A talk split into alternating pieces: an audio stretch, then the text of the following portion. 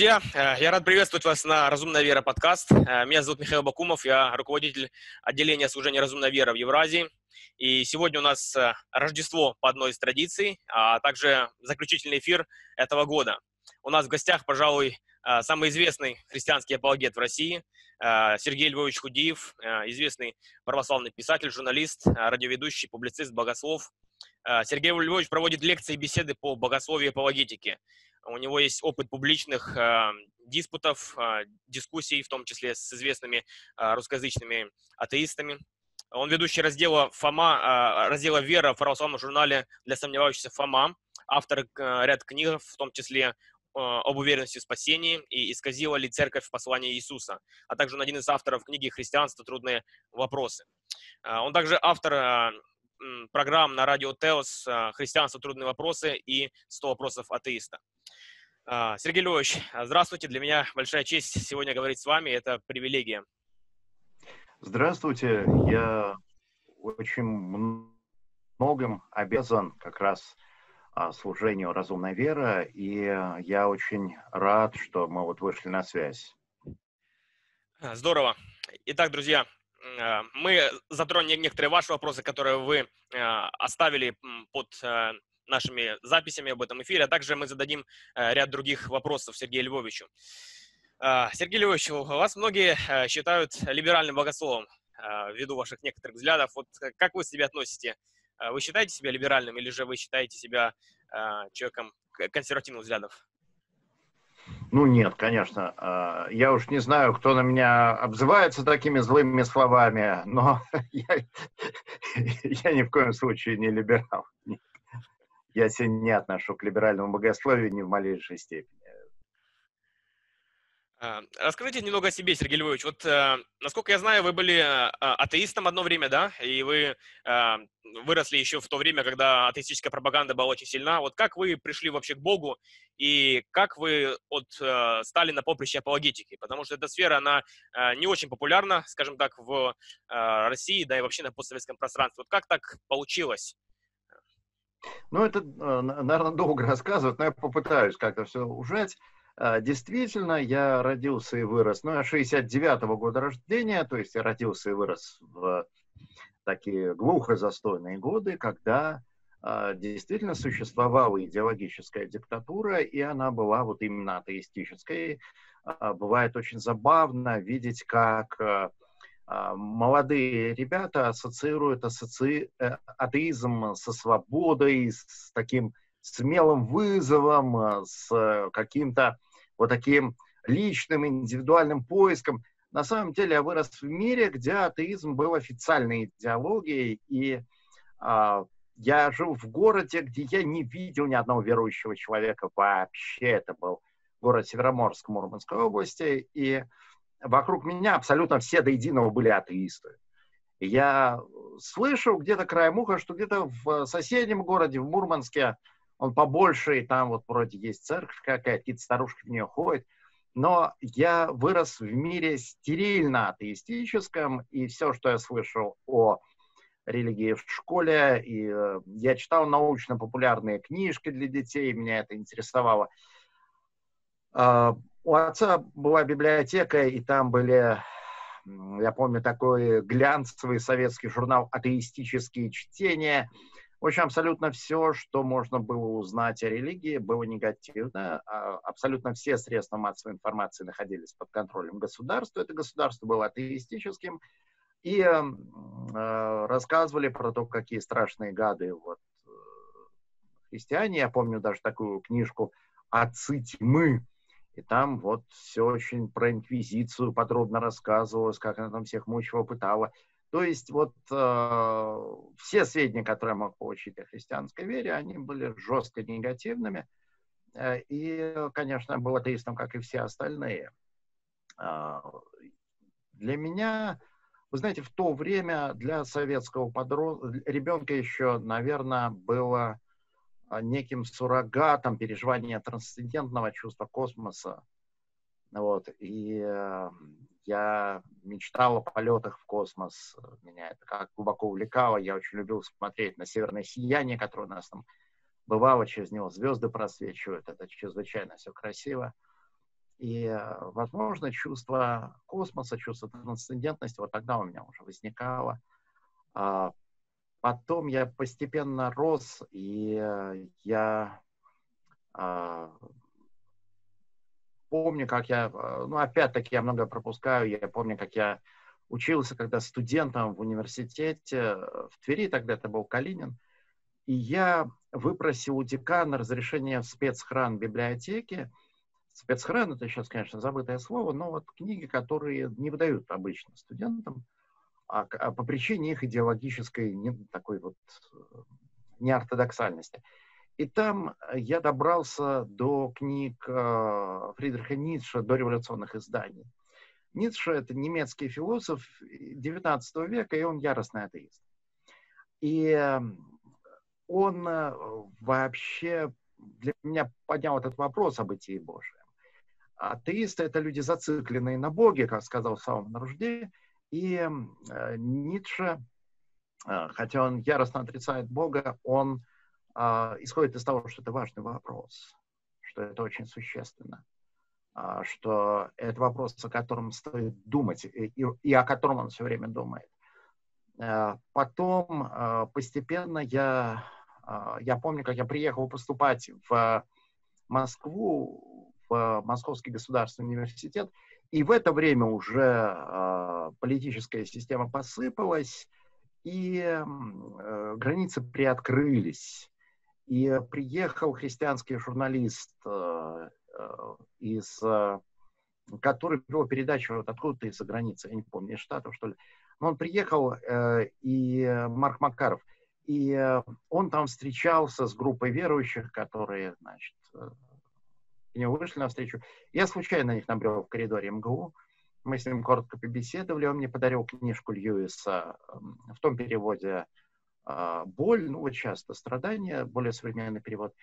И я, когда прочитал Льюиса, меня э, удивило, э, ну, меня сначала удивила беседа с этим человеком, потому что я-то вырос в убеждении, что верующие люди — это либо ну, душевно больные люди, какие-то ушибленные жизнью, которые вот не могут в этой жизни нормально функционировать, либо какие-нибудь старушки, у которых больше ничего нет в жизни. У них, значит, им э, церковь заменяет клуб и какое-то место общения и все остальное и что ни один умный, образованный человек, который в курсе, что Земля-то вращается вокруг Солнца, он верующим быть не может, это уже как бы наука доказала, этот вопрос закрыт. И я обнаружил, что ну, есть умные, образованные люди, которые э, верят в Бога, и которые ну, при этом значительно более образованы, чем я. И мне это не сделало тогда верующим, но это э, разрушило вот эту всю школьную советскую мифологию.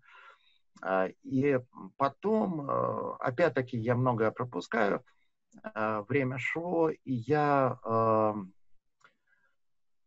начал читать, ну, литературу по философии я читал раньше, мне всегда было интересно, но вот потом начали выходить книги именно христианского содержания, когда вот рухнул, собственно, занавес, и со временем я пришел к убеждению, что, конечно же, Бог есть. И э, потом я крестился, и уже в церкви я, э, у меня стал возникать интерес к защите христианской веры, к апологетике. Э, я помню, как я учился в, тогда, вот несколько лет назад еще был российско-американский христианский институт РАХИ, и там э, я туда пошел учиться, выучил, собственно, английский язык на уровне, который э, был годен для того, чтобы читать литературу. И я в интернете, в англоязычном интернете нашел ресурс как раз Вильяма Лейна Крейга «Разумная вера». И э, думаю, что на мое формирование как апологеты, и думаю, что даже на мое формирование как человека и христианина, этот ресурс оказал э, очень существенное влияние, потому что э, как раз э, э ну, Крейг — это человек, который является с одной стороны, очень высокого уровня философом, то есть он очень хорошо разбирается в предмете, с другой стороны, он может все это излагать понятно, потому что, собственно, большинство философских текстов, а в том числе по философии и религии, они очень хорошо выполняют функцию приведения читателя в смирение. Что ты тут не думал, что ты умный и все понимаешь. Что, значит, смотришь текст, не понимаешь ничего. А, Крейган более-менее все нормально объясняет, понятно.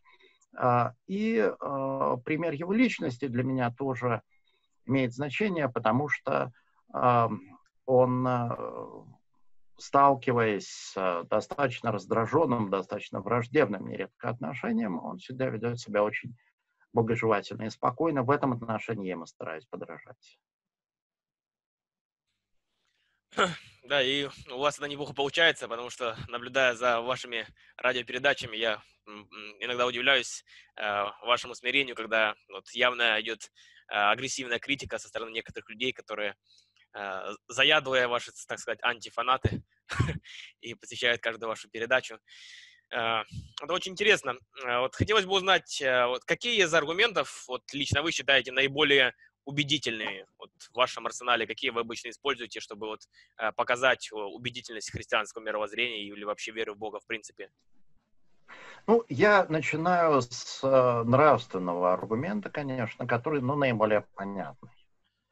А, как раз я его часто использую. Вот когда его нужно последовательно изложить, я его как раз использую в формулировке Крейга, что если Бога не существует, объективных нравственных ценностей и обязательств не существует, однако же объективные нравственные ценности и обязательства существуют, следовательно, Бог существует.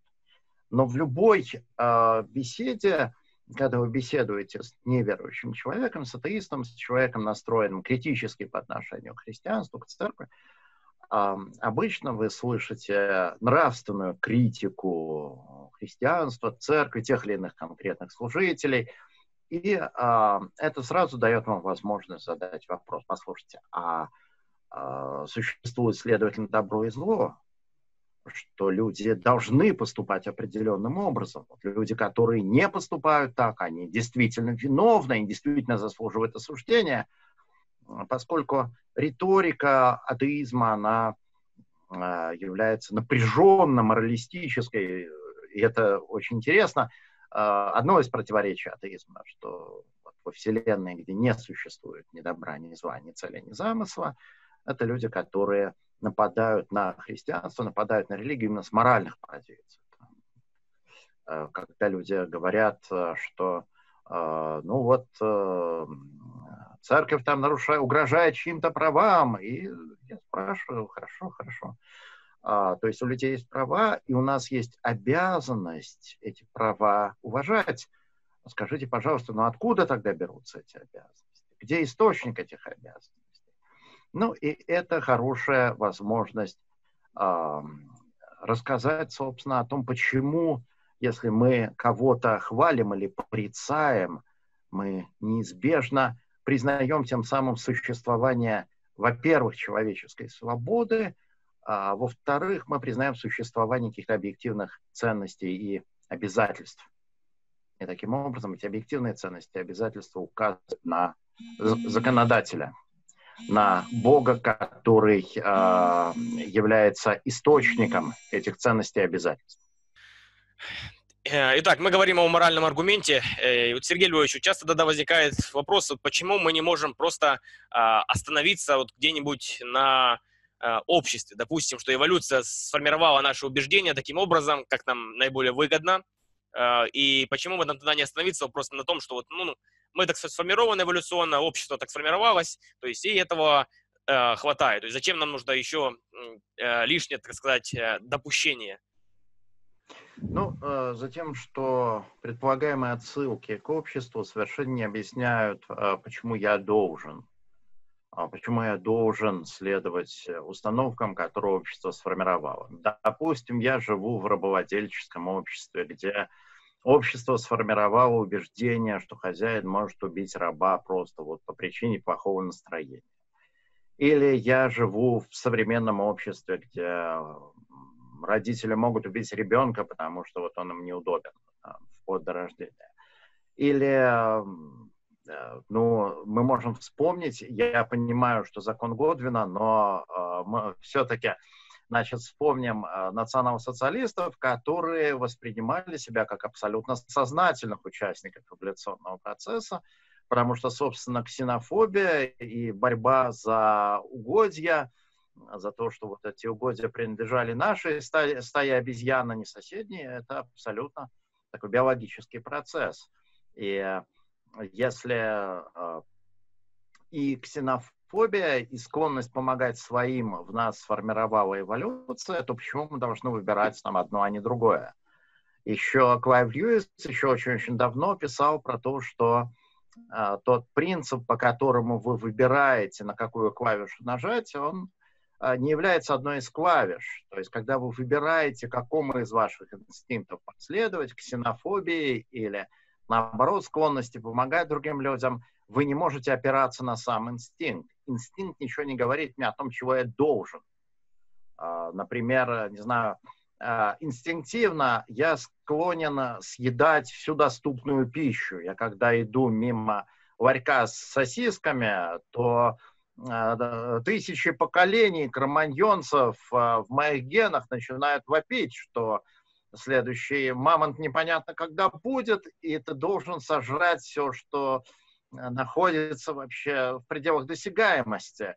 И, конечно, я пытаюсь как-то убедить э, эти многие поколения кроманьонцев, что э, на самом деле я ничего кроме вреда себе не принесу, если буду, значит, есть доступную еду, но за ними мудрость веков, а, тем не менее, разумно им отказать. Хотя инстинкт, да, мне повелевает, чтобы я жал как можно больше. А, есть вещи, э, иногда мы должны говорить инстинктам «нет». На каком основании мы им говорим «нет»? То есть этику невозможно свести к инстинктам. Почему я в таком случае должен повиноваться обществу, если это общество так на меня насело и от меня что-то требует? А, это интересно, потому что когда вы говорите, что э, я э, противостою своим инстинкту, то вы неизбежно предполагаете свободу воли, да? И мы вот можем Э, перейти к этому и поговорить об этом. А, можете ли вы вот сформулировать, как звучит вот аргумент э, вот, от свободы воли и вот почему он э, настолько весом вот в опровержении материализма и вот сходных ему учений? Ну, материализм — это, он же натурализм, это представление о том, что любые события в мироздании определяются предыдущими состояниями системы и неизменными законами природы. Вот. Это э, то, что в любой форме материализма неизбежно. Э, тогда э, ментальные события, все наши акты мышления и произволения, они тоже детерминированы поведением материи в коре нашего головного мозга. И поведение этой материи, оно определяется тоже неизменными законами природы. Это значит, что э, в материалистической картине мира нет места не только для Бога, ангелов или каких-то сверхъестественных существ, там нет места для человеческой свободы воли. И э, вот все атеистические авторы, которых я читал, э, Докинс, Хокинг, Пинкер и другие, они просто это признают, что да, материализм означает, что у нас нет свободной воли. Но отсутствие свободной воли означает, что мы не можем вести дискуссию с материалистами, поскольку для того, чтобы хотя бы рассмотреть их аргументы, я должен проявить э, свободную волю.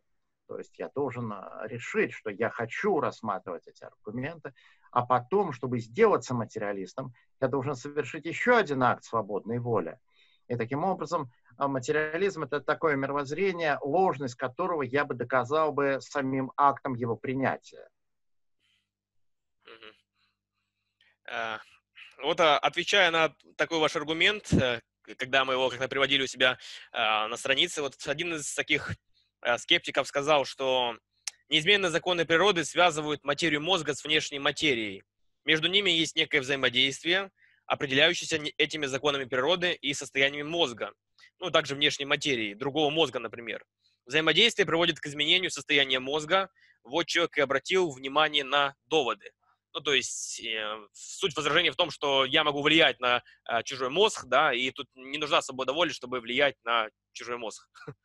Для того, чтобы влиять на чужой мозг, не нужна свобода воли. Но для того, чтобы мыслить, для того, чтобы обмениваться аргументами, она нужна. Потому что для того, чтобы рассмотреть э, аргументы противной стороны, я должен на них обратить внимание, я должен принять такое решение. Для того, чтобы пересмотреть свое мировоззрение, тем более должен пересмотреть такое решение. Знаете, есть иллюстрация, которую я постоянно прибегаю вот на радио Теос. Это я видел, э, по интернету ходит картинка, там какой-то огород, и над огородом висит такой плакатик э, «Брюква, при, овощи, вы можете!» А, Ну, понятно, что весь, собственно, э, юмор в том, что бессмысленно обращаться к брюкве и прочим овощам с призывами, увещеваниями, упреками или доводами. Они не обладают свободной волей, в них происходят определенные процессы, детерминированные законами природы. А вот процессы, происходящие в нашем головном мозгу, они намного более сложные, но они столь же природные, как процессы, происходящие в брюкве.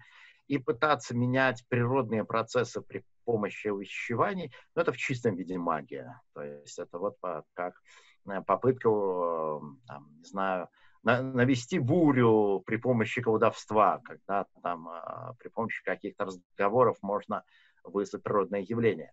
Если наш мозг это такое же природное явление, то любая аргументация была бы невозможна.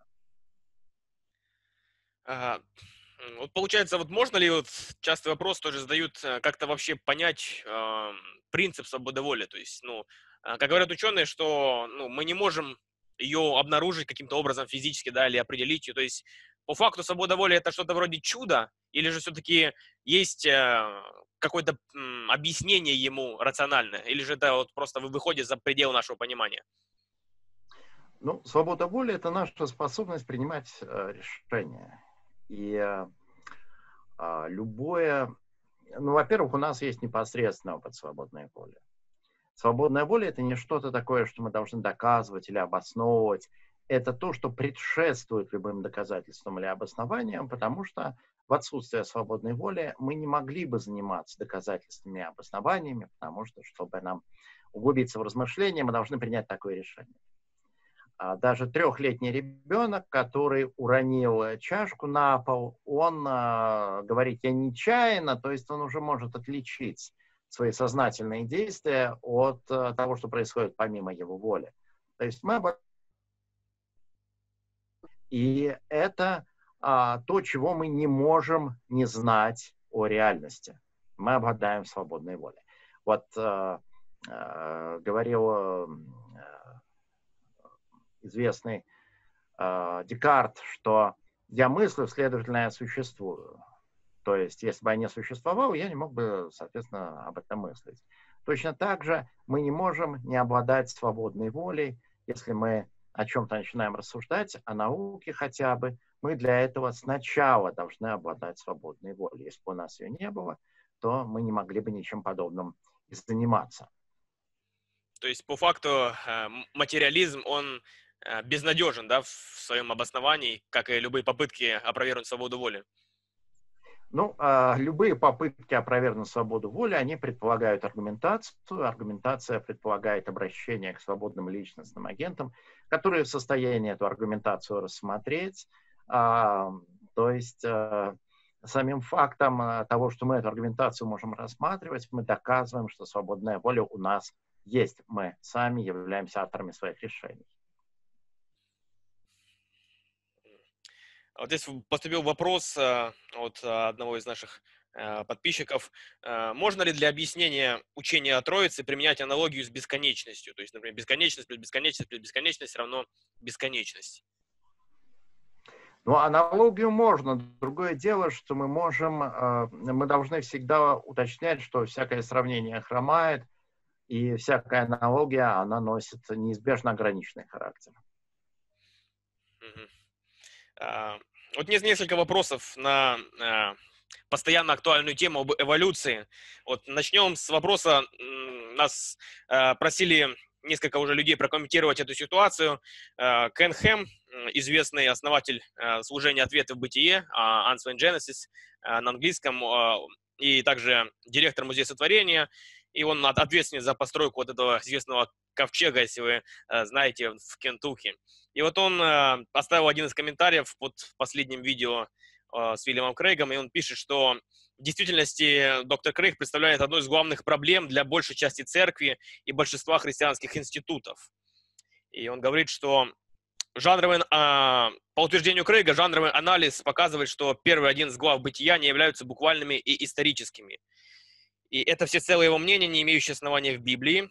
А, и таким образом, соединяя вот языческую религию эволюции миллионов лет со Словом Божьим, он помогает атеистам подрывать Слово Божье и захватывать умы поколений людей.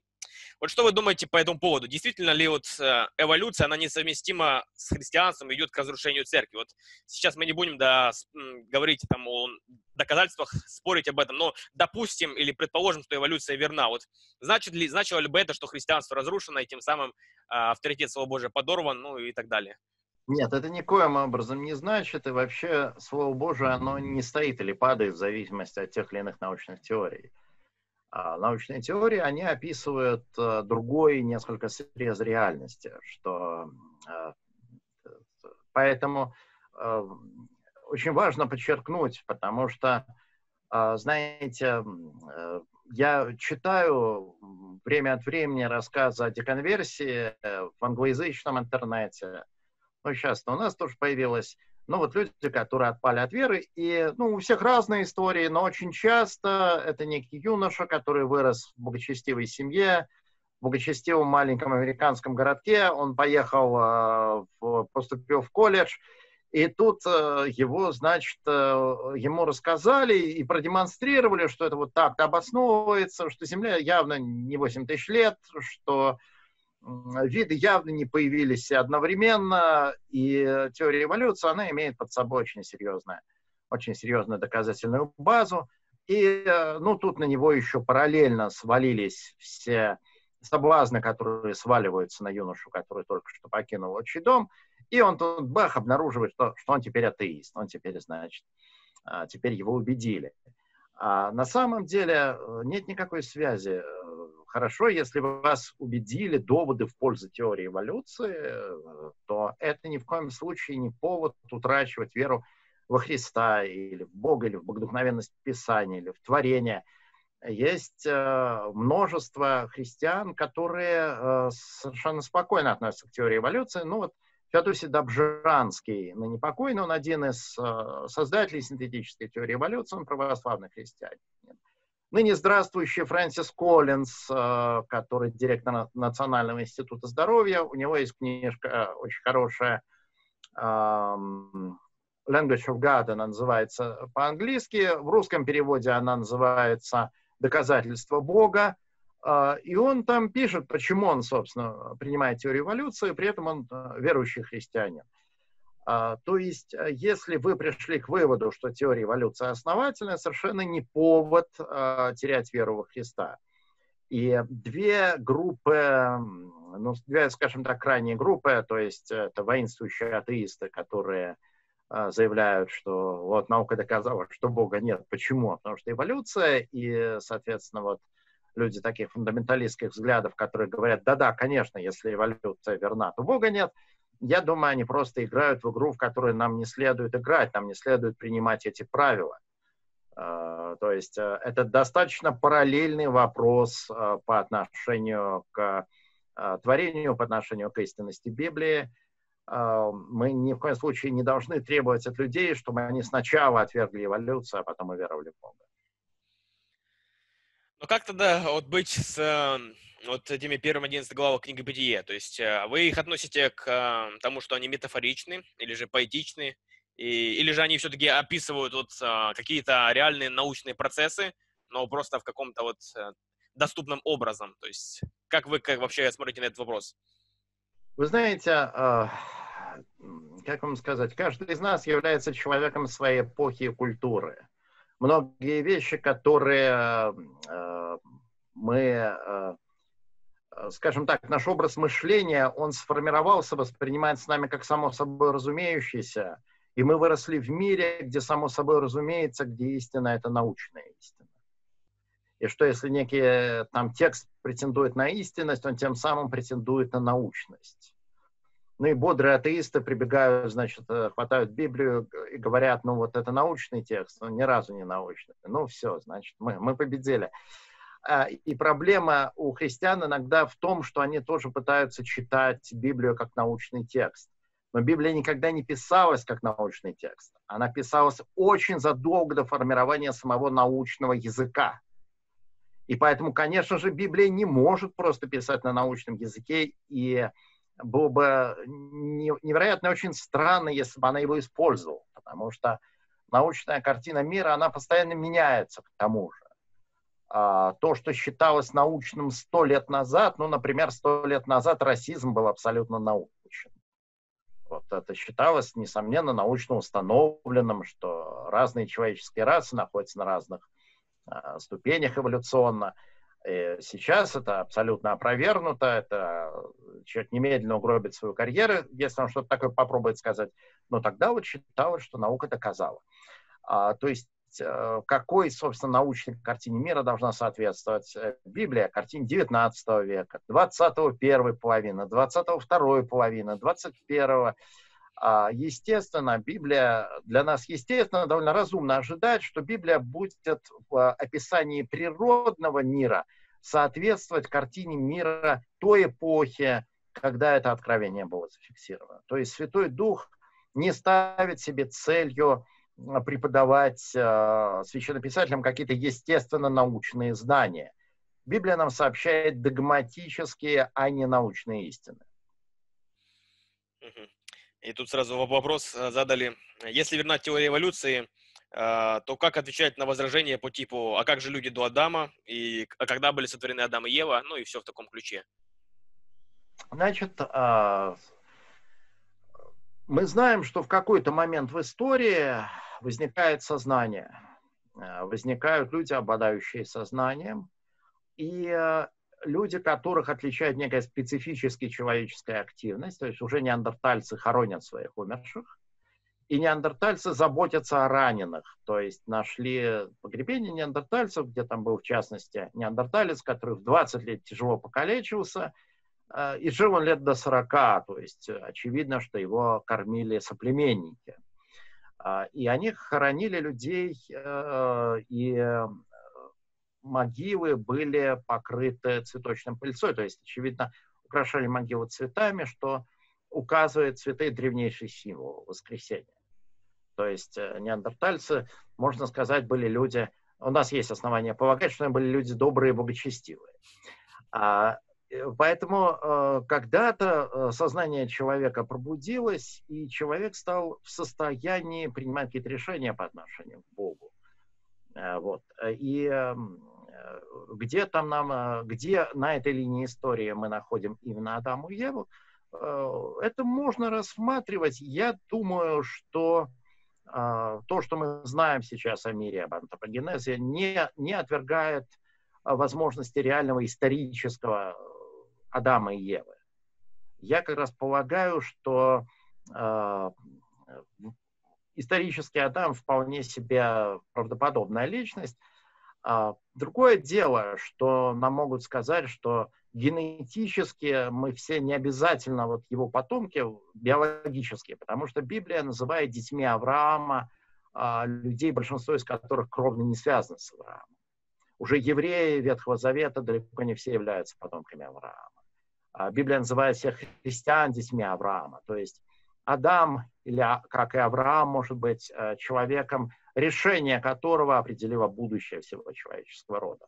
Но что еще важнее, повествование о грехопадении – это не только повествование о том, что произошло когда-то очень давно, это повествование о том, что происходит с нами, Именно мы слушаемся змея, а не Бога. Именно мы вкушаем запретный плод. Именно мы потом сваливаем, значит, на кого-нибудь, э, пытаемся уйти от ответственности. То есть повествование грехопадения, оно описывает не только события, имевшие место в прошлом, но и то, что происходит с нами здесь и сейчас. Это абсолютно истинное повествование. Оно носит не только исторический, но и такой метаисторический характер. А, вот интересно, затронув тему сознания, вот давайте поговорим об этом известном а, а, феномене как квалия. или же вот есть такой мысленный эксперимент, как комната Марии, да, или другие эксперименты. Вот можете кратко нам объяснить, что это вообще такое, и потом я задам некоторые вопросы по этому поводу, которые исходят от скептических людей. Кваля – это субъективный опыт. То есть, вот представьте себе, что есть, ну, допустим, не знаю, э, известный ученый Вася Пупкин, но ему врачи запретили есть киви. Они считают, что если он съест киви, у него будет анафилактический шок, там аллергия, он пойдет умрет. Он никогда в жизни не ел киви, но он большой специалист по киви. Он знает химический состав киви, знает, как они растут. Он знает, как сок киви попадает на рецепторы языка, как сигнал идет в мозг, какие нейроны при этом срабатывают. Он исследовал миллион людей, которые ели киви, а у них в это время на голове были одеты датчики. В общем, он э, все, все, все знает про киви. Э, знает ли он вкус киви? Вот, очевидно, нет. Если ему врачи скажут, ты знаешь, мы ошиблись, на самом деле ты можешь есть киви он попробует это самое киви, узнает ли он нечто новое о мире, получит ли он некое новое знание, да. Таким образом, э, субъективный опыт не может быть описан э, адекватно на э, языке, который бы сводился к описанию материи. Поэтому материализм э, недостаточен для описания мира. Ну или другой пример, там, любой другой опыт, например, холод. Вот на экваторе живет э, Э, выдающийся э, там ученый, который никогда не был в холодных странах, он постоянно, э, однако, изучает феномен холода, как он воздействует на человеческий организм, что нужно сделать, чтобы вот люди не мерзли, как людям помочь. И он все знает про холод. Но он не мерз никогда в жизни никогда не был в холодных странах, но, допустим, он сел в самолет, прилетел в Москву, вышел на улицу и замерз. А получил ли он некое новое знание? Ну, очевидно, получил. Это знание, оно не сводимо к научному описанию. Это некий вот субъективный опыт, который мы называем кваля. Это интересно. Э, хороший пример с Киви, потому что я сейчас тоже ощутил субъективный опыт воспоминания о Киви. Э, ну вот, например, такие Э, ведущие философы-атеисты, как Дэниел Деннет, они отрицают э, феномен квалия. Ну, мы знаем, что Деннет отрицает и феномен сознания, он говорит, что это иллюзия, да. И он также говорит, что если бы, ну, с вашим примером, если мы применим, что если бы человек знал все о Киве, то он бы мог бы понять и его вкус, не ощутив его. То есть, таким образом, он считает, что, ну, э, такого феномена, как невыразимая квали, не существует. То есть, вот, вот с такими людьми, которые просто вот э, отрицают так сказать, очевидно. Вот можно ли каким-то образом э, что-то им объяснить или нет, или же это просто вопрос их, скажем так, убеждений? Ну, ну вы знаете, э, на самом деле в любом же случае субъективный опыт он не сводим, его невозможно свести к объективному описанию. Э, мы можем говорить о вкусе киви, потому что мы оба ели этот фрукт. У нас у обоих есть субъективный опыт киви. И более того, даже человек, который никогда не ел киви, мы можем пытаться что-то объяснить, апеллируя к его субъективному опыту. Мы можем говорить, ну, знаешь, киви, оно такое кисловатое, значит, вот оно водянистое, ну, знаешь, оно кислое, как яблоки, ел кислое, вот оно, значит, но, но, не, но оно не яблоко в то же время, у него другой вкус. А, и Э, мы неизбежно, э, когда мы человеку передаем даже какие-то знания о субъективных переживаниях, мы апеллируем к его собственным субъективным переживаниям. То есть мы не можем свести а, в любом случае кваля к внешнему описанию. Оно не может быть описано на языке материализма. А, а, вот по поводу также вот вообще вот сознания, вот как, каким образом получается же, а, если мы верим, да, что есть нечто нематериальное, а, например, душа, а, вот каким образом так получается, что вот человек, э, который получил травму, тот же там Мичо как описывал, да, что вот как люди пришли к выводу, что нет такого понятия, как душа, потому что они увидели, как человек, который там пронзила там голову напополам, то у него одна часть мозга стала верить в одно, другая в другое, и то есть такое произошло раздвоение. Вот как быть с этим? Как можно вот объяснить? Вот человек, который травма мозга какая-то, он э, также и теряет какие-то способности интеллектуальные, будь то там какие-то способности, вот то, что мы называем способности сознания или души. Вот как быть с таким вопросом? Ну, э, прежде всего, он основан на ошибочном представлении о душе как о призраке в машине. Есть известный такой образ, что вот есть машина, а в ней сидит водитель, и душа — это якобы такой вот водитель, который сидит в машине, и он с этой машиной, ну, не очень прочно связан. Он может выйти и сесть в другую машину без проблем, его идентичность никак не пострадает. А если а, машина будет разбита, а его тела нет, он при этом не пострадает. А, но этот образ, он сам по себе ошибочен, он не описывает то, что происходит между телом и душой в христианской картине мира, поскольку в христианстве тело и душа не образуют некую целостность. То есть это не призрак в машине, это некая целостность, и душа и тело друг на друга взаимно воздействуют. Унылый дух слушает кости. Есть хорошо известный пример плацебо. То есть, когда человеку дают э, какую-то пустышку, там какую-то э, какую э, сахарную пудру, и говорят, что это страшный, страшной силы секретное лекарство, которое вот прячет от народа мировая закулиса, но вот она всех там мертвых на ноги поднимает. И человеку действительно становится лучше. Она ему объективно помогает, у него улучшаются показатели, но только потому, что он в это поверил. А, ну, есть ноцебо, когда человек а, там а, съел что-то, что он принял за страшный яд, он падает, уже, значит, ему очень плохо, потому что он думает, что он отравлен или там какому-то подвергся страшному воздействию. Ну, вот известная ситуация с колдовством, когда человек верит, что на него наложены страшные проклятия, ему реально становится плохо, он лежит, помирает.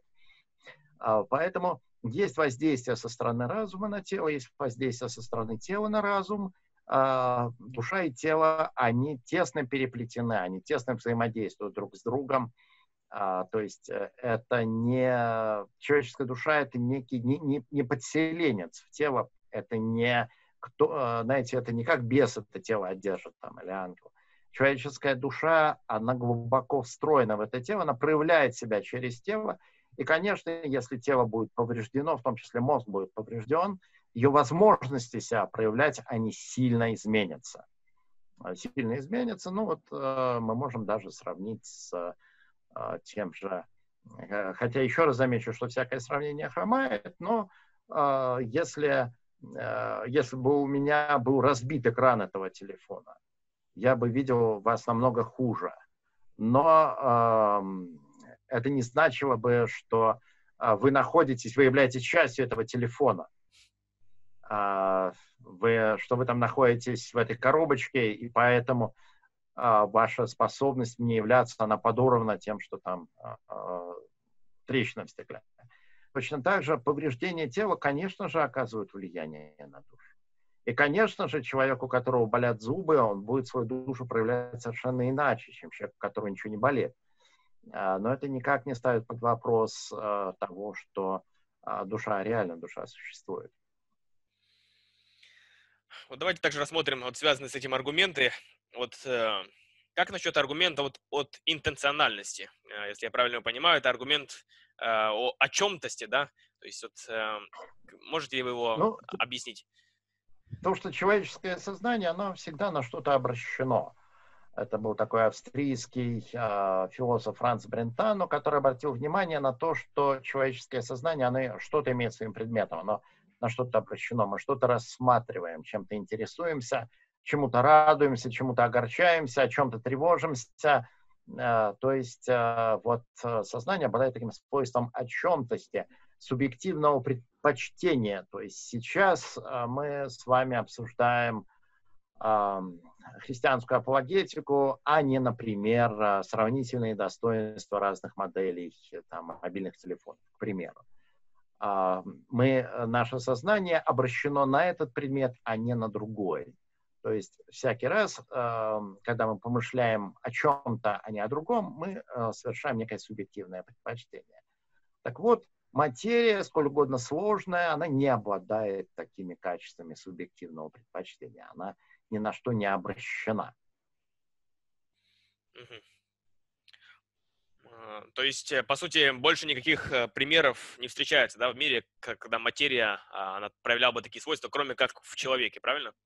Я насколько понимаю. Ну, ну скажем так, и невозможно себе представить, как, как материя может вообще, то, что называется объяснительным разрывом, что мы понятия не имеем, как материя могла бы обладать этим свойством о чем-то. Угу.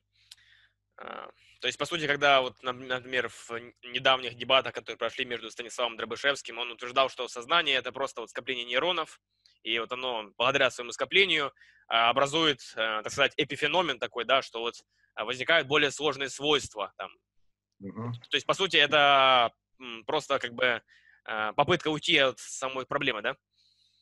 Так нет, а, есть, а, что такое эпифеномен? Эпифеномен – это то, что не обладает никакой причиной, причиной силой. То есть, вот, например, когда едет поезд, и из поезда идет э, дым.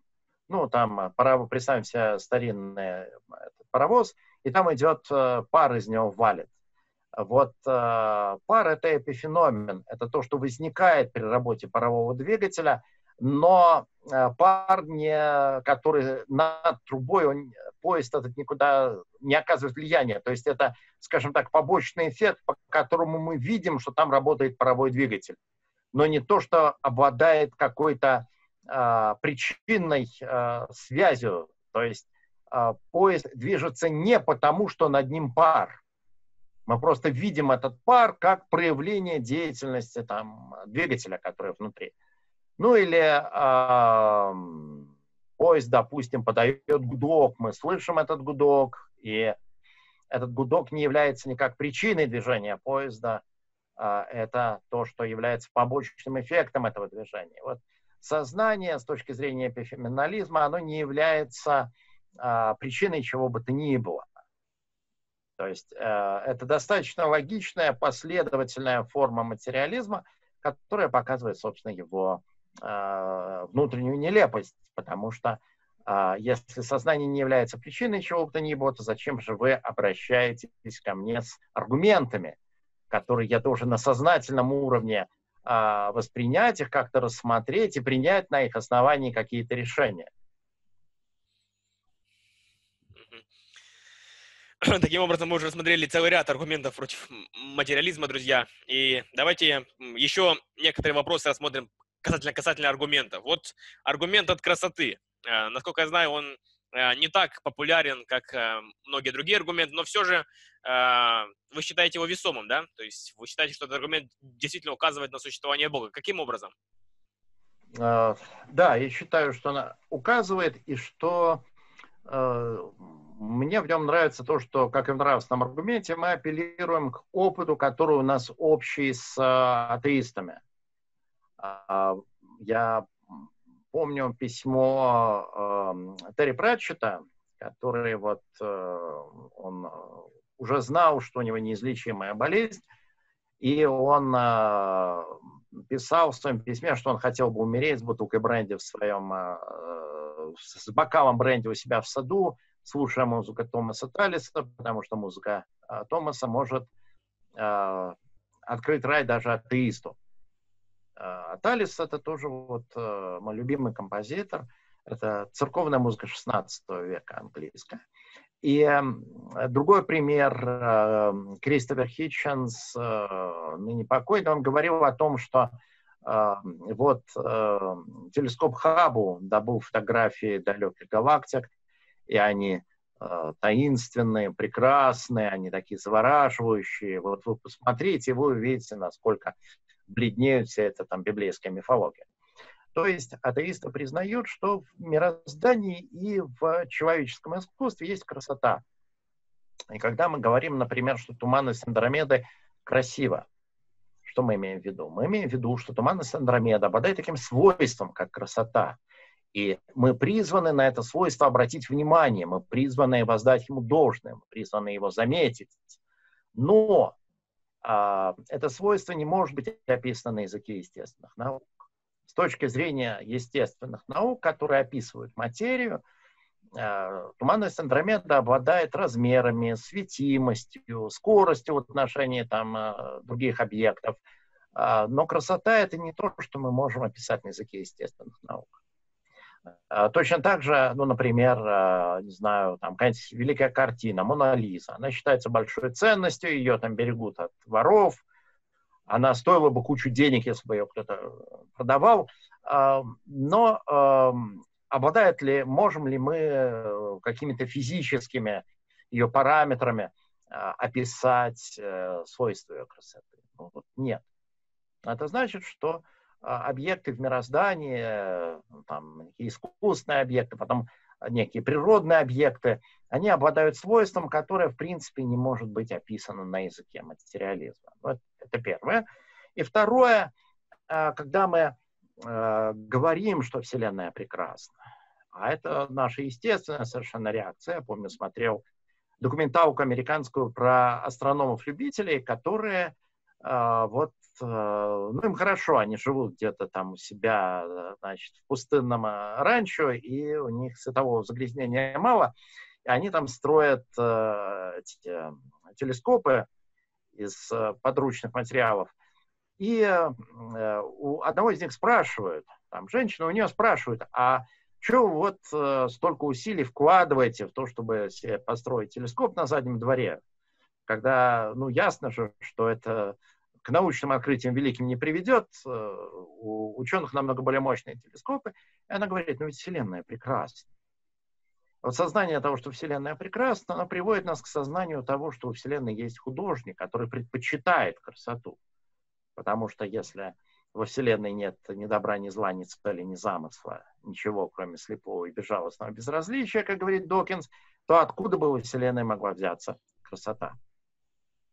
Ну и субъективный, субъективная сторона этого довода – это наша способность переживать красоту. Поскольку в рамках натуралистического мировоззрения абсолютно все наши способности должны э, возникнуть в ходе эволюции – и они должны иметь э, совершенно э, единственное предназначение – это продвигать гены. То есть цель эволюции, как нам очень хорошо объясняет Докинс, это продвинуть наши гены. Для этого нужно пропитаться достаточно для того, чтобы передать свои гены дальше. То есть э, это бесконечная борьба за ограниченные ресурсы и за самок. И эстетическое переживание тут достаточно бессмысленно, а, поскольку а, по большей части оно не имеет отношения к идее самкам никакого. То есть можно еще сказать, что да, там лица противоположного пола кажутся красивыми, это все понятно, это имеет свое объяснение э, с эволюционной точки зрения. Но звездное небо-то зачем красиво? Осенний лес зачем красив? Водопад зачем красив? любой наш предполагаемый обезьяноподобный предок, который будет а, водопадами любоваться, ну, в это время еда и самки достанутся другим. Или тем более, если он будет выходить на звезды любоваться, ну, тигры будут очень рады. А, вот. А гены, опять-таки, передадут те, кто а, звездами не интересуются. То есть, с точки зрения натуралистической картины мира, трудно объяснить и наше Э, нашу способность воспринимать красоту. А, с точки зрения теистической картины мира, что нас сотворил Бог для того, чтобы мы этой красоте возрадовались, это как раз очень все получает свое объяснение. Вспоминаю Фичица, я тоже э, помню одно из его последних выступлений, где он уже болевший раком, то есть давал такую очень красивую эмоциональную речь с множеством моральных э, претензий в, в область разных людей. И потом вот он обнимался с Ричардом Докинзом в слезах. И я подумал, что вот сколько здесь много э, таких моральных показателей, которые только указывают на объективность морали, потому что сама его речь и сама вот претензия в область несправедливости смерти, несправедливости жизни, она тоже указывает на объективность. И таким же образом вот в случае с красотой это тоже э, очевидно. Но вот как быть с тем, что вот некоторые говорят, ну, вот красота вот бывает вот, слишком субъективно. Вот, скажем, например, кто-то говорит, что Моцарт, он э, гениальный композитор, да, это да, большинство признают. А вот кто-то скажет, что вот, мне вообще Моцарт не по душе. То есть no. э, вот, э, вот это фактор субъективности. Э, то есть за ним стоит тоже какая-то основа, или же как это объяснить? Ну, смотрите, если бы предпочтения наши эстетические были полностью субъективными, мы вообще не могли бы говорить о том, что что-то красивое. А, вот а, вам нравится туманность Андромеды, мне нравится помойка на соседней улице. У каждого из нас свои вкусы и предпочтения. Но мы все-таки склонны соглашаться на том, что э, туманность Андромеда, она все-таки более красивая, и что человек, который не ценит музыку Баха, а ценит больше какие-нибудь песенки однодневки, он просто эстетически не развит. Он не видит а, того объективного достоинства, которым обладает музыка Баха. Ну или мы держим в, под пуленепробиваемым стеклом, там мы тщательно охраняем какую-нибудь все-таки картину, ну, того же Леонардо да Винчи, а вот, я не знаю, что, там ближайший рекламный постер мы там не держим. То есть на самом деле мы согласны в том, что существует объективная разница между красотой и уродством, иначе само понятие красоты, оно не имело бы смысла. Сами призывы полюбоваться галактиками, они не имели бы смысла, если бы ведь, ну что такое, там, взгляните на красоту галактики, это бы означало, что, означает просто, что вы должны признать некое объективное свойство, которым они обладают. Отлично. А, вот давайте теперь несколько вопросов по поводу а, космологического аргумента и вот сходных аргументов, связанных с космологией. А, верите ли вы в мультивселенную? И если верите, то как она влияет на аргументацию вашу и, в частности, на аргумент космологический? Вот что вы об этом скажете? Я не, не вижу причин верить в мультивселенную. Опять-таки, я не являюсь астрофизиком. И я тут э, говорю просто, так сказать, э, вот э, с э, точки зрения своих небогатых э, знаний вопро э, этого вопроса. Но что касается философского подхода к проблеме, э, понимаете, мультивселенная — это гипотеза, которая выдвигается для того, чтобы объяснить феномен тонкой настройки. Что э, во Вселенной э, поведение материи во Вселенной описывается определенными физическими законами. В этих законах присутствуют определенные постоянные, называют мировые постоянные. А почему эти мировые постоянные именно такие, а не другие, мы не знаем. Но мы знаем за то, что если бы эти а, мировые постоянные были бы чуть-чуть другими, жизнь на Земле была бы, даже не только жизнь на Земле, какая бы то ни была жизнь во Вселенной, была бы невозможна. Если бы Вселенная расширялась чуть быстрее, не могли бы образоваться галактики, звезды, химия и жизнь. Если бы Вселенная расширялась чуть медленно, она бы упала в себя под влиянием гравитации и, соответственно, тоже бы ничего не было. А если бы сильные и слабые взаимодействия в атомном ядре были немножко другими, то во Вселенной не было бы ничего, кроме водорода и так далее. То есть Вселенная для того, чтобы поддерживать жизнь, должна быть очень-очень тонко настроена, причем настроена с огромной, огромной, огромной э, точностью. И сам факт тонкой настройки его признают э, в том числе атеисты. О тонкой настройке пишет и Докинс, э, и Стивен Хокинг, э, это у них все есть. То есть э, тонкая настройка – это то, что всеми признается – и чтобы объяснить факт тонкой настройки, прибегают к теории мультивселенных, что вселенных их на самом деле бесконечно много, и в них эти э, величины, эти данные, они случайным образом варьируются, и э, мы, естественно, оказались в той вселенной, где они благоприятны для жизни. Ну, это достаточно очевидно, что в тех вселенных, где эти данные не подходят, там, соответственно, нет никаких наблюдателей, которые могли бы что-либо нам о, ним, о них сообщить. Но с мультивселенными тут у нас получается ряд э, интересных проблем.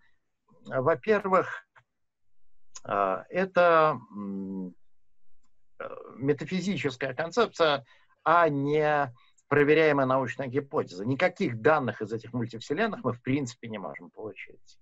Мы можем в них только верить. Э, у нас э, нет возможности проверить, существуют эти мультивселенные в принципе, потому что они существуют принципиально за пределами нашей Вселенной, с ними нет, не может быть связи. А второе, когда мы рассматриваем два возможных объяснения тонкой настройке, а, это Бог, который все вот намеренно тонко настроил, или мультивселенная, то нам стоит обратить внимание, а, что из этих объяснений объясняет и другие вещи в мире. Реальность Бога, она объясняет не только тонкую настройку, она объясняет нравственный закон, она объясняет свободную волю, она объясняет реальность сознания, она объясняет начало Вселенной, она объясняет э, то, что э, Бог является вот источником существования как такового. Соответственно, представление о мультивселенных, оно тоже требует веры, но при этом оно объясняет очень мало. Это только попытка объяснить, собственно, тонкую настойку.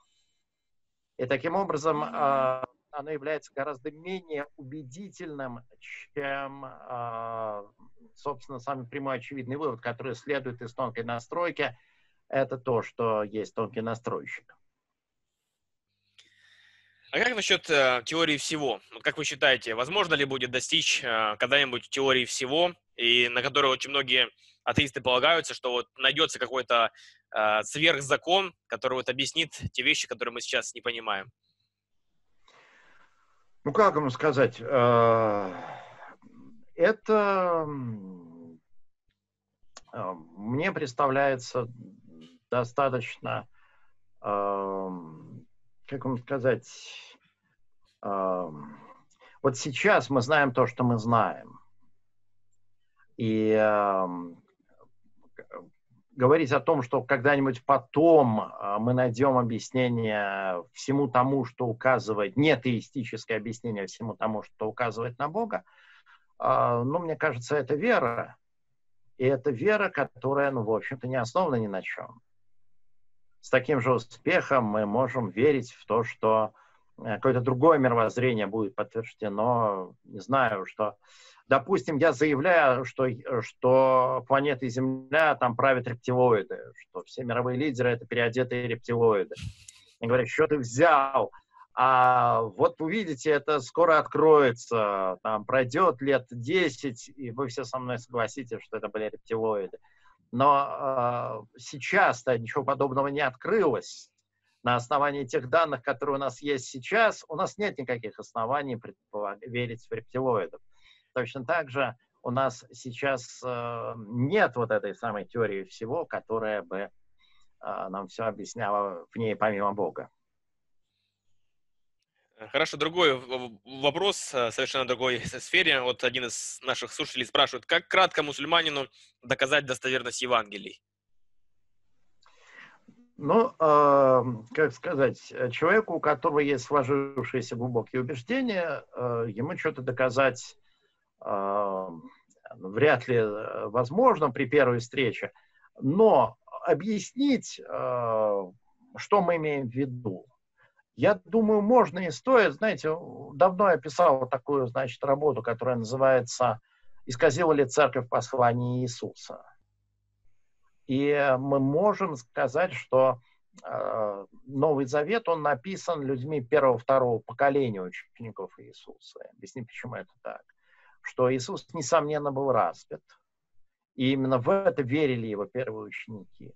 Там, собственно, как? Там в Коране сказано, что Э, апостолы, ученики Иисуса, они э, верные Божьи служители, о них сказано с одобрением. Эти самые апостолы нам говорят, что Христос умер и воскрес. Я бы на это обратил внимание в первую очередь. И говоря, опять же, о э, Евангелии, э, сегодня по одной из традиций мы знаем празднуется Рождество, э, в православии он будет э, немножко позже. Но давайте поговорим о, о Рождестве. Вот а, частые возражения, они очень популярны, они всплывают каждый год, а, особенно там от свидетелей Иеговы, что Рождество — это языческий праздник, что он берет свое начало в язычестве, что каждый христианин преданный не должен а, участвовать в язычестве и так далее. То есть вот что вы можете сказать об этом? Вот, как вообще ну, говорить с людьми, которые это отрицают? Что у нас э, такое язычество? Как мы определяем язычество? Язычество — это поклонение твари вместо Творца где в Рождестве присутствует поклонение твари вместо Творца. Ну вот конкретно. в Рождестве присутствует поклонение Господу нашему Иисусу Христу, который воплотился ради нашего спасения.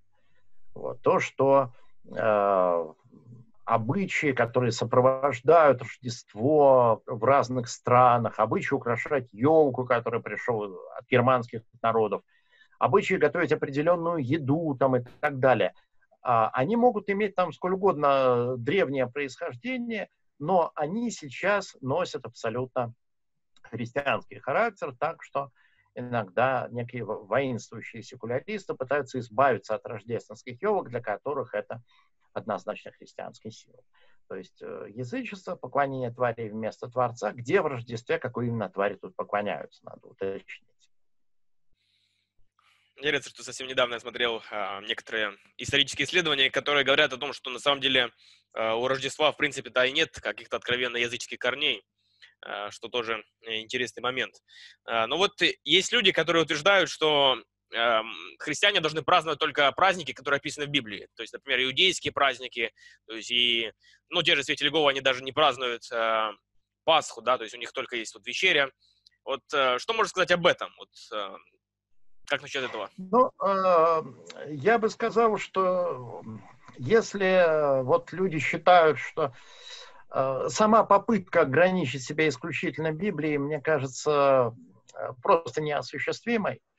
А, потому что Библия, она не содержит, не настольная книга священнослужителя, она не содержит описание абсолютно всего, а, что должно быть в христианской жизни. То есть э, мы не можем придерживаться жестко принципа соло скриптура, потому что у нас в скриптуре не написано «и арендуйте кинозал, и прострите Э, по нему транспарантом «Бог есть любовь» и возьмите сборник гимнов и исполните гимн такой-то.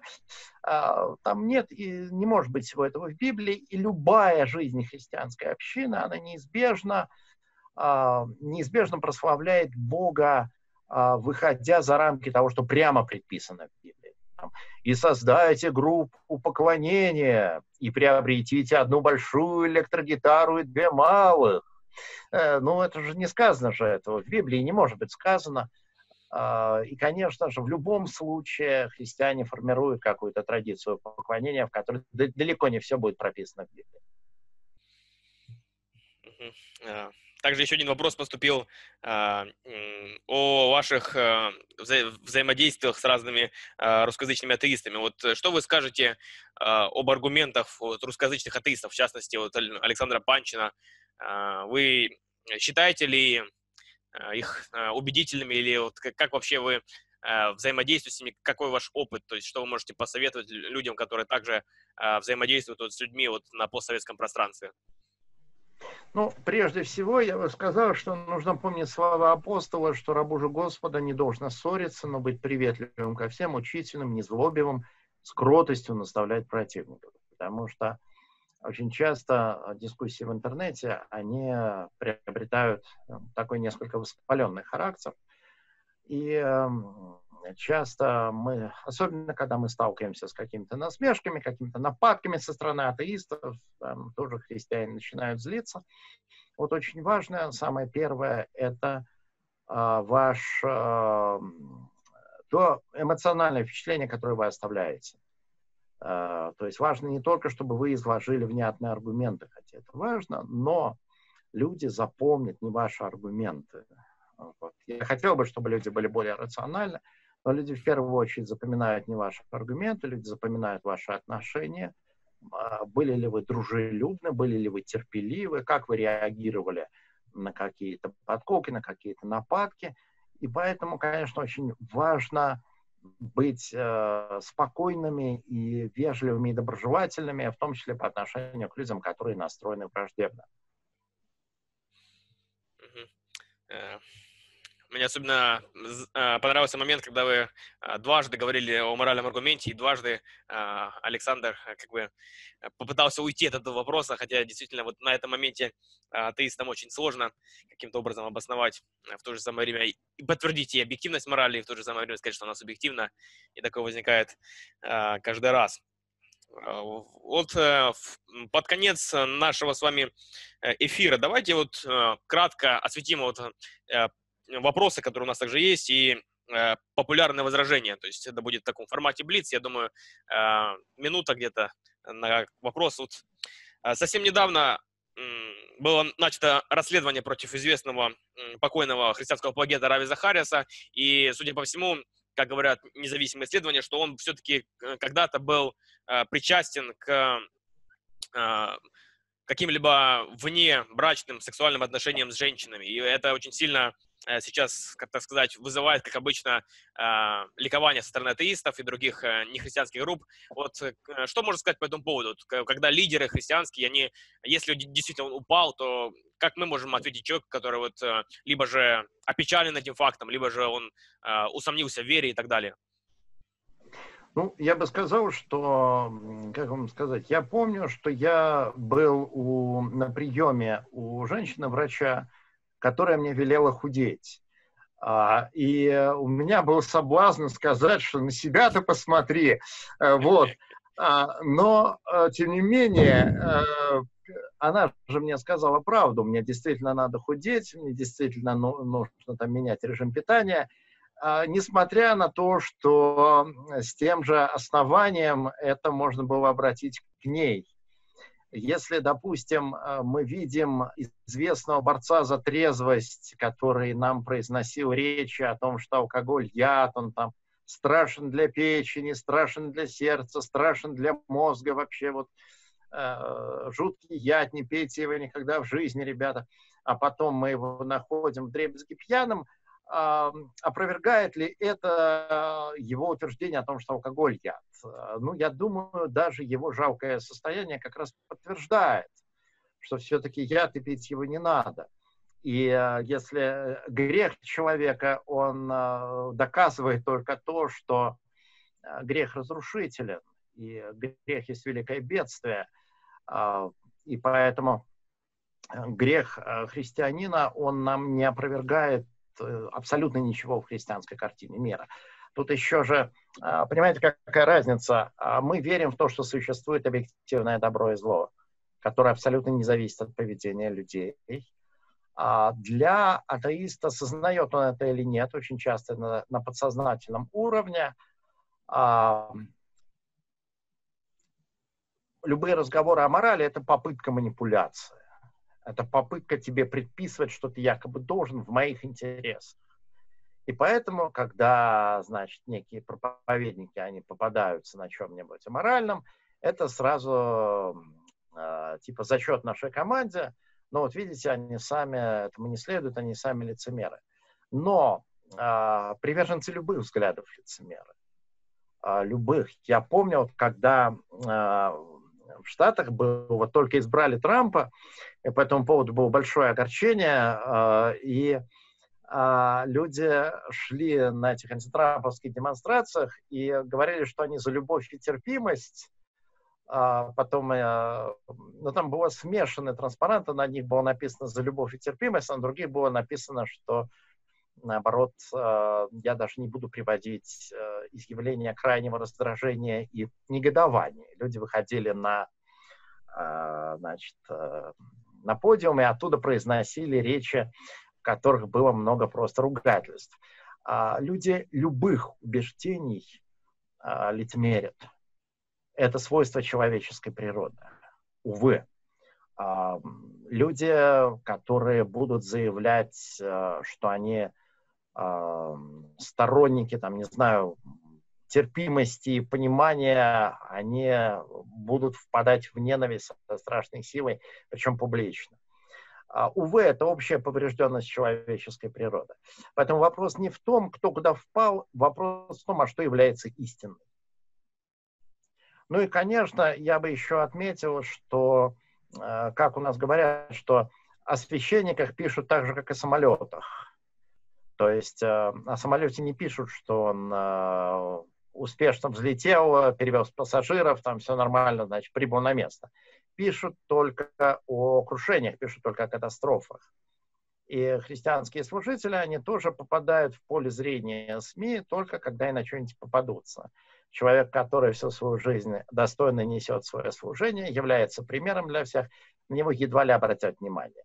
Ну, знаете, это должен быть человек масштаба Билли Грэма, чтобы на него обращали внимание, при том, что он а, там не дает повода ищущим повода. А вот если человек масштаба поменьше, но попался, то, конечно, это будут тиражировать с большой радостью. А, и сходный вопрос, а, опять же, Станислав Дробышевский совсем недавно говорил, что Вильям Крейг, в частности, и все его служение построено на том, чтобы зарабатывать деньги, то есть и это приносит прибыль. Ну, и это сходное возражение, да, что церковь это просто средство для выкачки денег, то есть э, средство выгоды. Вот что можно сказать об этом? Э, ну, то, что мотивацией для христианского служения это никоим образом не может являться. И, эм, знаете, а, человек, который заинтересован в деньгах, он пойдет в совершенно другую область э, деятельности.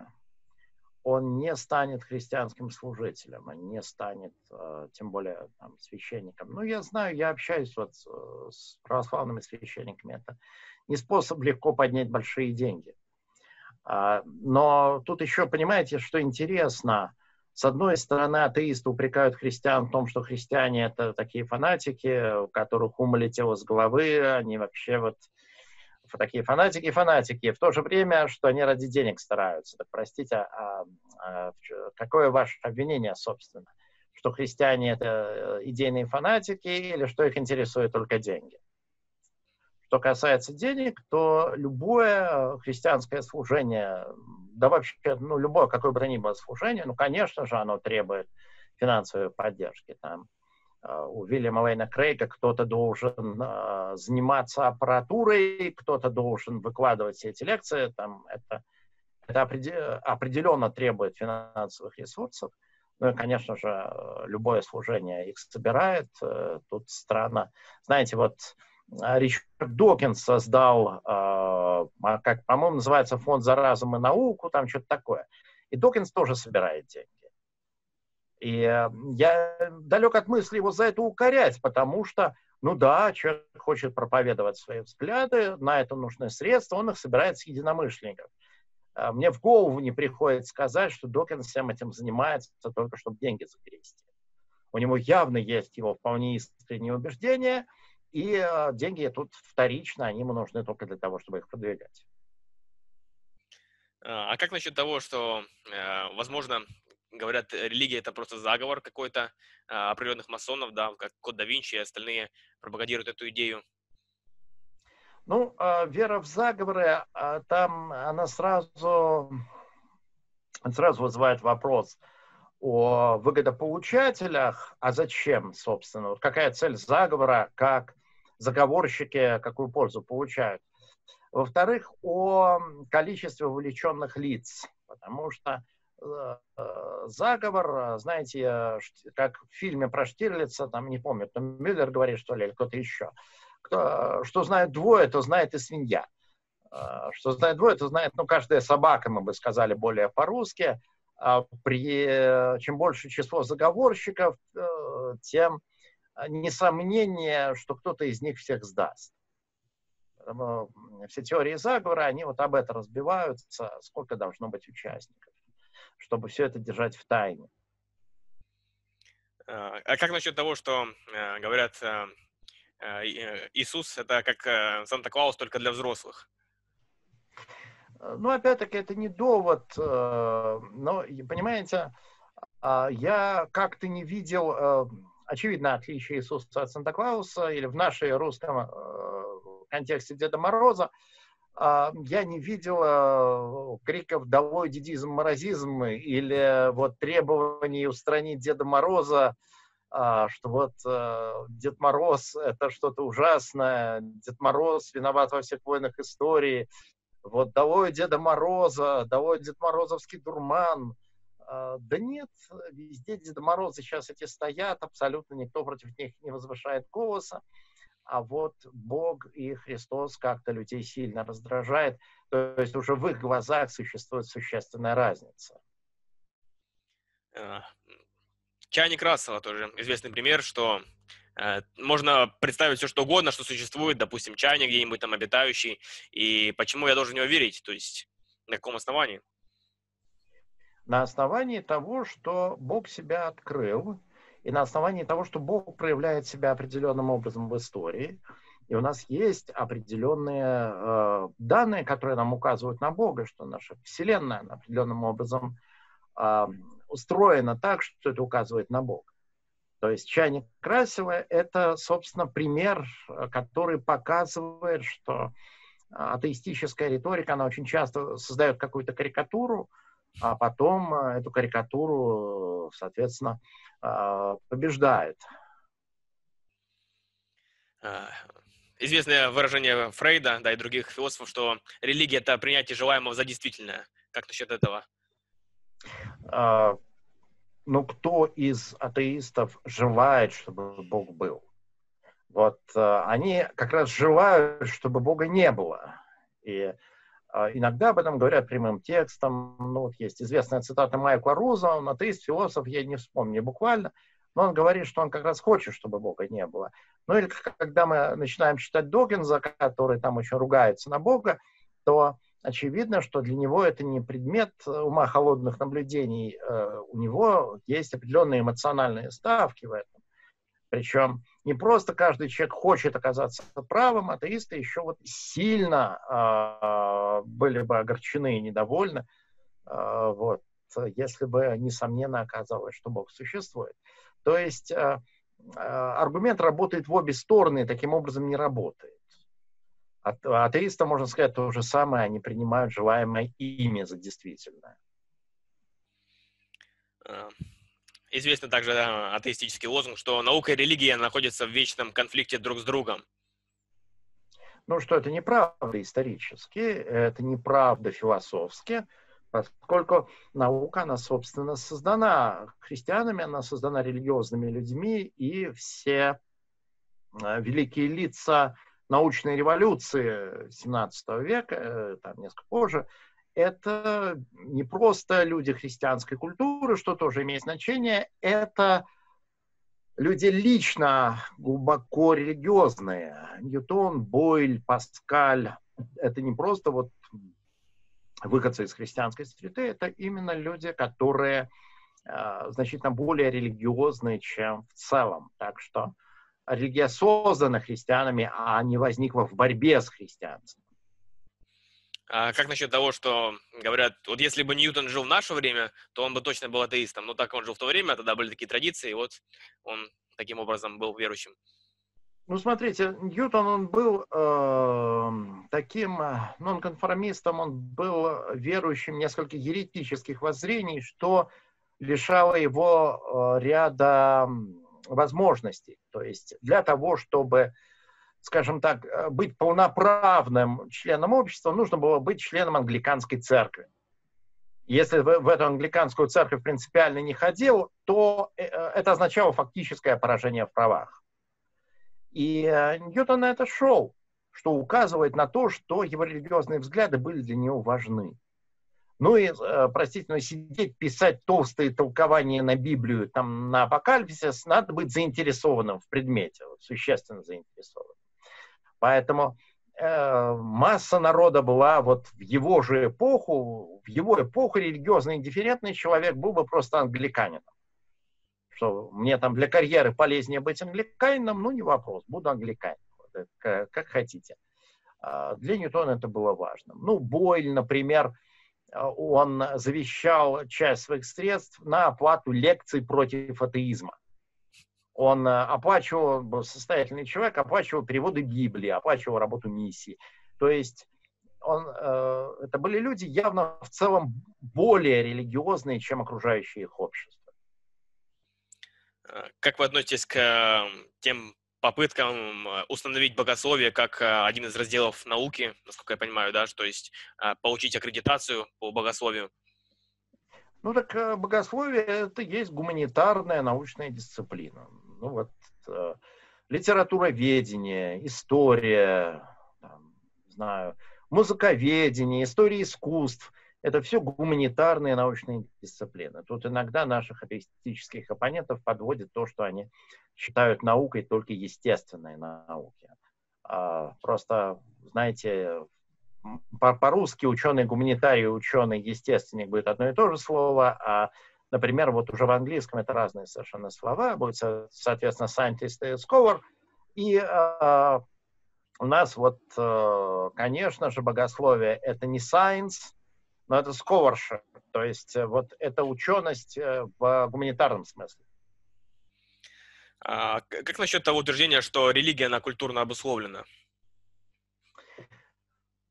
Выраж... Внешние формы выражения религии, они, конечно, культурно обусловлены. Люди молятся на своих языках, люди возводят храмы в соответствии с местной архитектурой.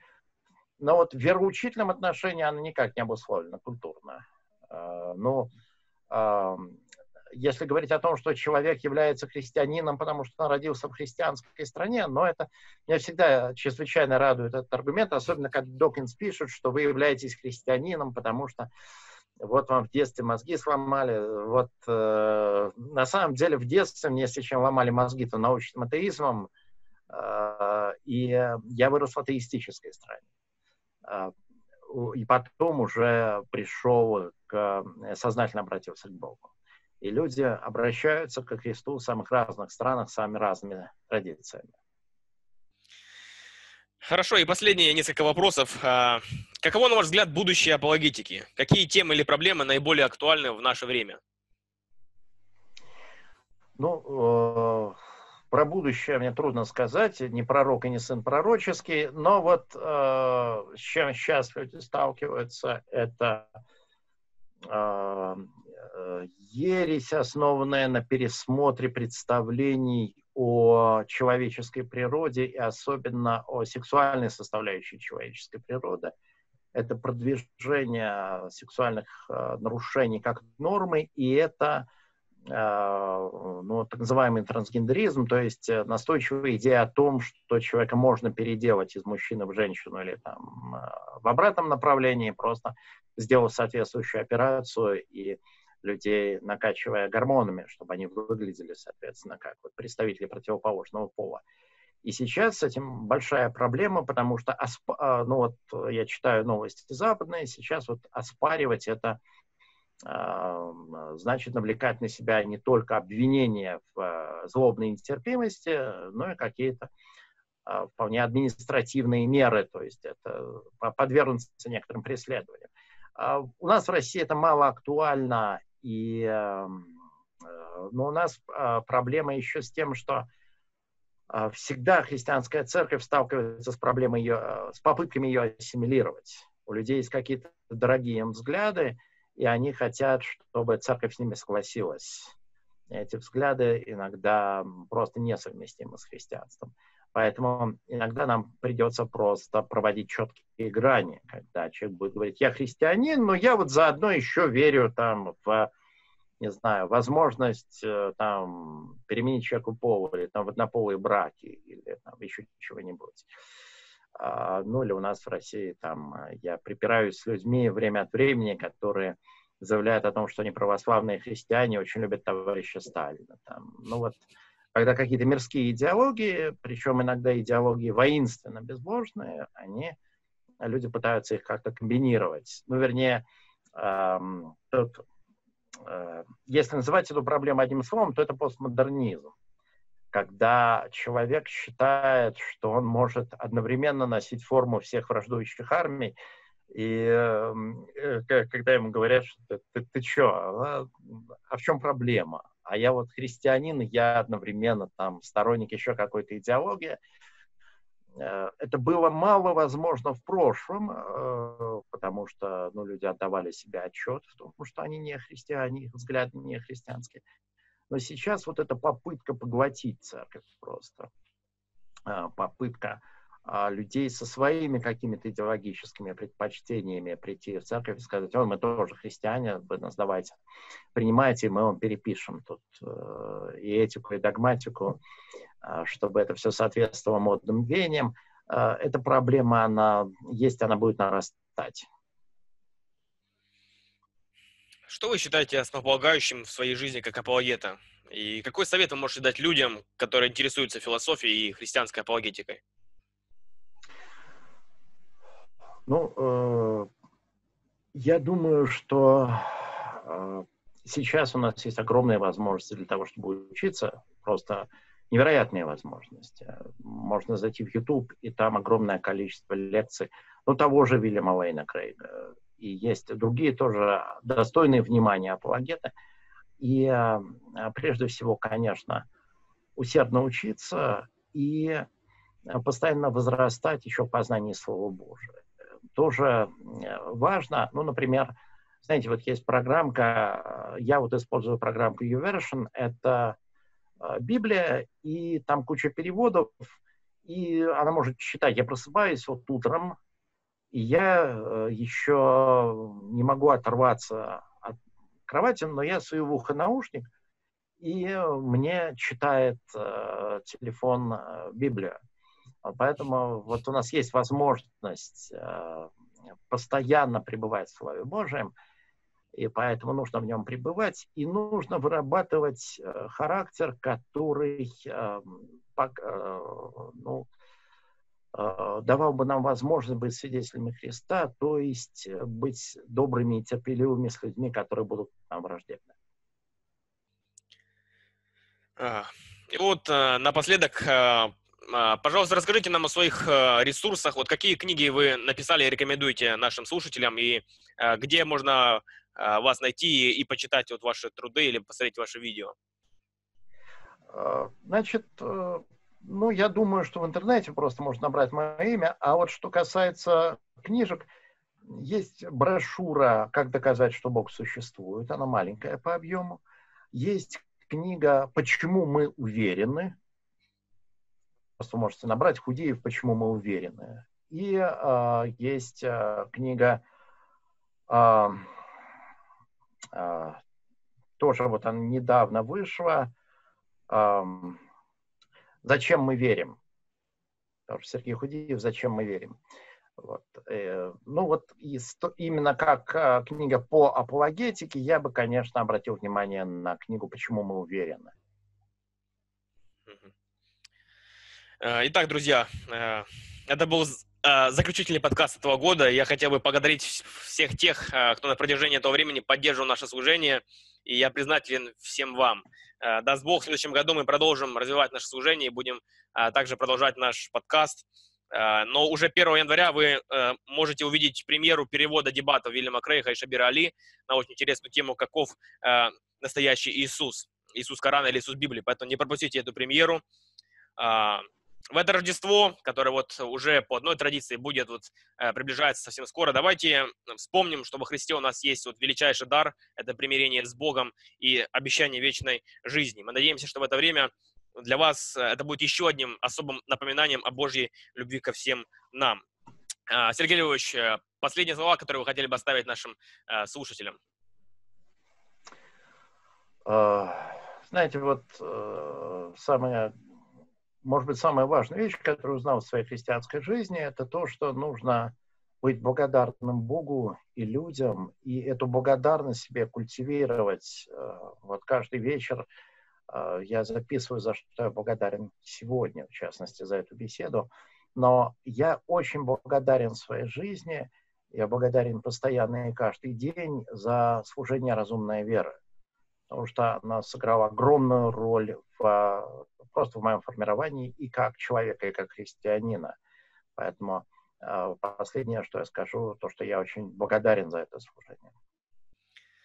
Спасибо огромное, Сергей Львович, э, за действительно ваше служение, которое вы вот ведете на протяжении многих лет. Э, мы все э, любим ваши радиопередачи, ваши дискуссии смотрим, и вы действительно даете нам пример, как вести беседу с людьми кардинально противоположных точек зрения, с смирением и с любовью. Друзья, на этом мы заканчиваем, и пусть Господь обильно благословит и сохранит всех вас. Да пребудет мир со всеми вами.